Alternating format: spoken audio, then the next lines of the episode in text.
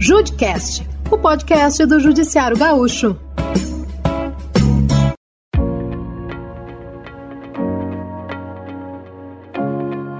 Olá, ouvinte! O Judcast desta sexta-feira já começa te fazendo uma pergunta.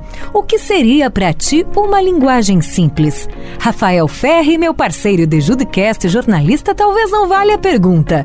Mas igual, tu arriscas? Raquel Carneiro, embora pareça simples para nós comunicadores, a tarefa no nosso dia a dia é desafiadora. Agora imagine comunicar de uma forma simples, clara, direta e coesa na linguagem jurídica. Ainda assim, eu arrisco. Uma comunicação simples é quando podemos ler um documento, escutar uma mensagem e o conteúdo é de fácil compreensão para todos. Acertei?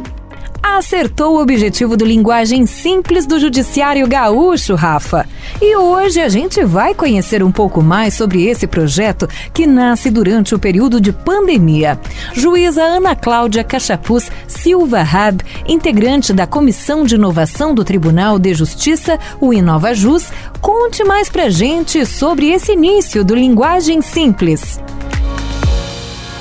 Bom, ele nasceu no laboratório de inovação em plena pandemia, quando nós estávamos no auge das primeiras grandes mudanças, dentre elas o trabalho remoto. E nós precisamos mudar rapidamente vários hábitos e repensar, de certa forma, o judiciário. E é senso comum que nós temos um grande problema de comunicação. A nossa linguagem técnica é, e às vezes, muito rebuscada, não é compreensível, né? O, o, o nosso usuário, o nosso destinatário final tem muita dificuldade de compreender. Isso é um senso comum. Então, pensando numa forma de estimular a adequação da linguagem, pensando no destinatário final da mensagem, nós começamos a, a elaborar o guia em várias mãos. Uh, as partes, o cidadão comum, às vezes não entende absolutamente nada de direito e não compreende o mandado que ele recebe, uma intimação que ele recebe, até uma notícia, uma informação em relação a coisas do direito. Uh, então, visando facilitar a comunicação, nós começamos a trabalhar no Guia de Linguagem Simples e chamamos diversos servidores, eh, magistrados de diversas áreas do tribunal, de forma a discutir e construir uma nova concepção do que, do que a gente quer daqui para frente. A linguagem simples é um movimento mundial e faz parte do objetivo dezesseis da Agenda vinte trinta da ONU, que trata da paz, justiça e instituições eficazes, que deseja proporcionar o acesso à justiça para todos, além de aplicada em diversos setores da sociedade, em razão das novas plataformas e meios digitais de comunicação no sistema de justiça, corresponde a uma verdadeira inovação. Afinal, muda a forma de escrita tradicional entre os operadores do direito e viabiliza o acesso do cidadão. Não é, doutora Ana? E a primeira coisa que se pensa quando se fala em acesso à justiça é o ingresso da ação propriamente dita, mas não é só isso, é uma coisa muito maior. A possibilidade de o cidadão ter como ingressar em juízo, obter a gratuidade da justiça, entrar com a ação no juizado especial, Uh, pensar nos direitos coletivos, isso uh, faz parte do acesso à justiça, mas ele é uma coisa muito maior. O acesso, então, na nossa concepção, deve ser concebido como uma verdadeira aproximação do Poder Judiciário com as pessoas. E essa aproximação parte necessariamente pela compreensão do que, que está acontecendo. O usuário, o jurisdicionado, tem que saber o que, que está acontecendo, tem que saber a fase do processo, tem que saber o que, que é um mandado, uma citação, uma audiência, e essas, essa nossa forma de escrita, uh, uso de palavras menos comuns, uh, citações em latim, citações extensas, ela dificulta a compreensão. E o que a gente constatou é que o bom escritor, ele escreve de modo a facilitar a interpretação. Ele dá o recado de modo mais fácil, mais simples e mais objetivo. E então, esse passou a ser o nosso propósito, o reexame dos documentos e das decisões, da ótica, da facilidade do usuário compreender. clareza, concisão, coesão, coerência, precisão, afirmatividade. Será que com essas qualidades o texto na linguagem jurídica não ficaria mais acessível para nossa leitura e compreensão? Quer um exemplo de como é possível simplificar? Escuta só! Pergaminho processual, código adjetivo, lei dos ritos, instrumento civil, repositório adjetivo, diploma adjetivo civil. Todas essas expressões querem dizer apenas uma palavra. Sabe qual? Código civil. Doutora Ana, qual seria a orientação aqui para a palavra Código Civil no texto? Não dá para repetir no texto? A orientação é de que se há necessidade de repetir a palavra, ela deve ser repetida. Em relação aos códigos, à Constituição Federal, a, aos, o nome dos recursos, eles devem ser escritos, devem ser escritos exatamente como constam na lei. Então, o Código de Processo Civil tem que ser tratado como Código de Processo Civil. E há uma enormidade de sinônimos que a gente vai utilizando e às vezes até trocando. É, em detrimento até do prejuízo que isso tem quando a gente fica trocando a palavra por outra, até confundindo o leitor, de modo que o leitor passa até a achar que não é a mesma coisa. Então, nós vamos utilizar sempre mandado de segurança, e não mandado de segurança, e depois mandamos, e depois remédio heróico, enfim. Essa é uma questão bem singela, mas que às vezes a gente não observa. Juiz Daniel Neves Pereira, integrante do Núcleo de Inovação e Administração Judiciária da Escola Superior da Magistratura, que também está conosco no nosso Judcast. Mais do que o cidadão ter acesso à justiça, podendo entrar com o processo, uma acessibilidade completa é poder compreender o que está escrito nesses documentos, assegurando os próprios direitos, não é? Quando se busca uma simplificação da linguagem, se busca, na verdade, uma melhoria da comunicação do poder público, do poder judiciário, com o cidadão, com o jurisdicionado. Uma melhoria que vai gerar uma maior compreensão desses documentos por parte do cidadão, uma maior compreensão por par- dos seus direitos por parte do cidadão.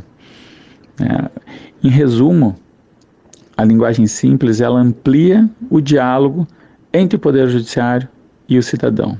E mais do que isso, não só simplifica essa comunicação, melhora esse diálogo, mas a linguagem simples, justamente por ser uh, mais simples, direta, objetiva, ela é mais adaptada às novas mídias digitais, né? Porque hoje em dia, muito pouco se lê em papel, muito pouco se lê em livro, e se lê hoje em computadores e celulares, que tem um espaço reduzido, um espaço menor para a leitura. E isso, uh, a linguagem simples também vem a, a, a resolver. doutor Daniel, quais seriam os grandes desafios em aplicar a linguagem simples no judiciário?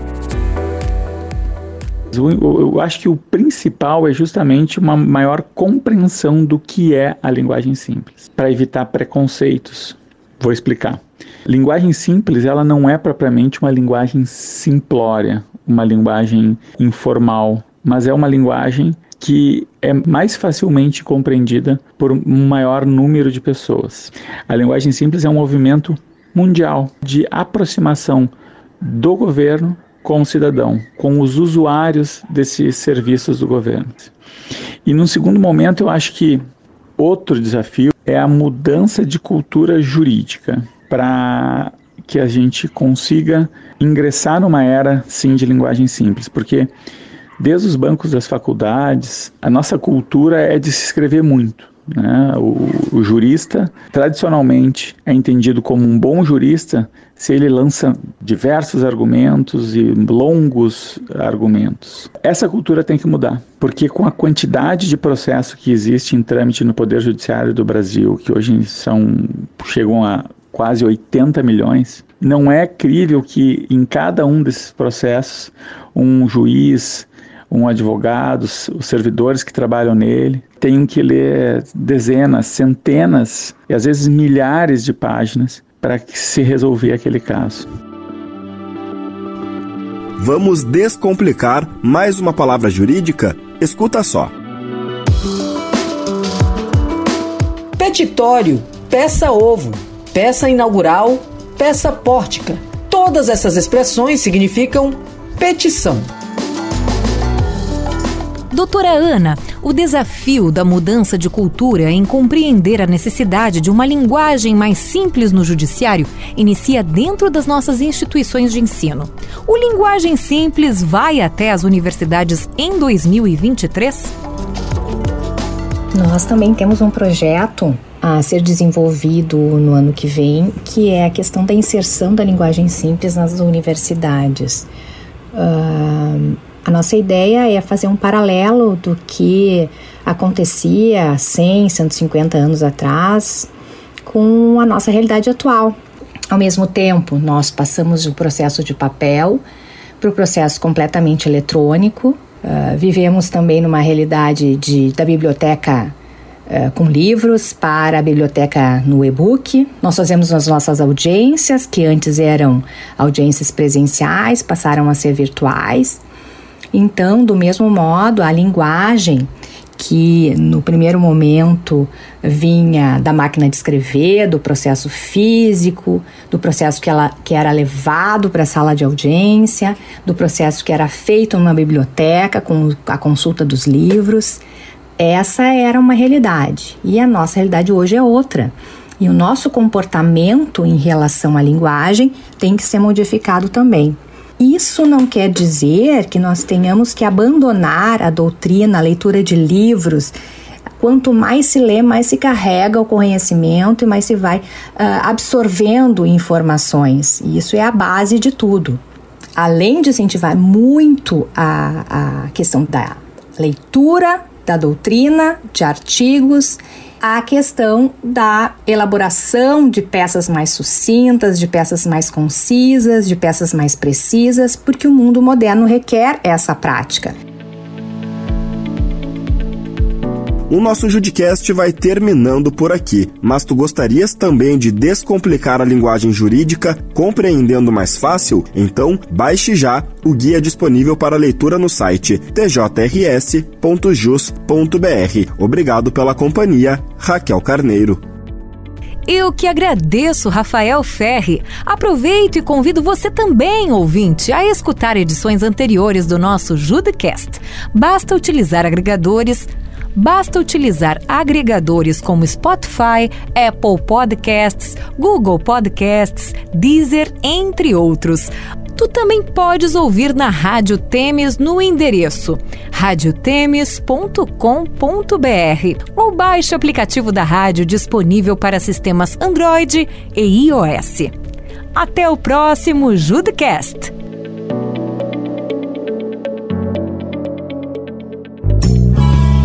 Judcast, o podcast do Judiciário Gaúcho.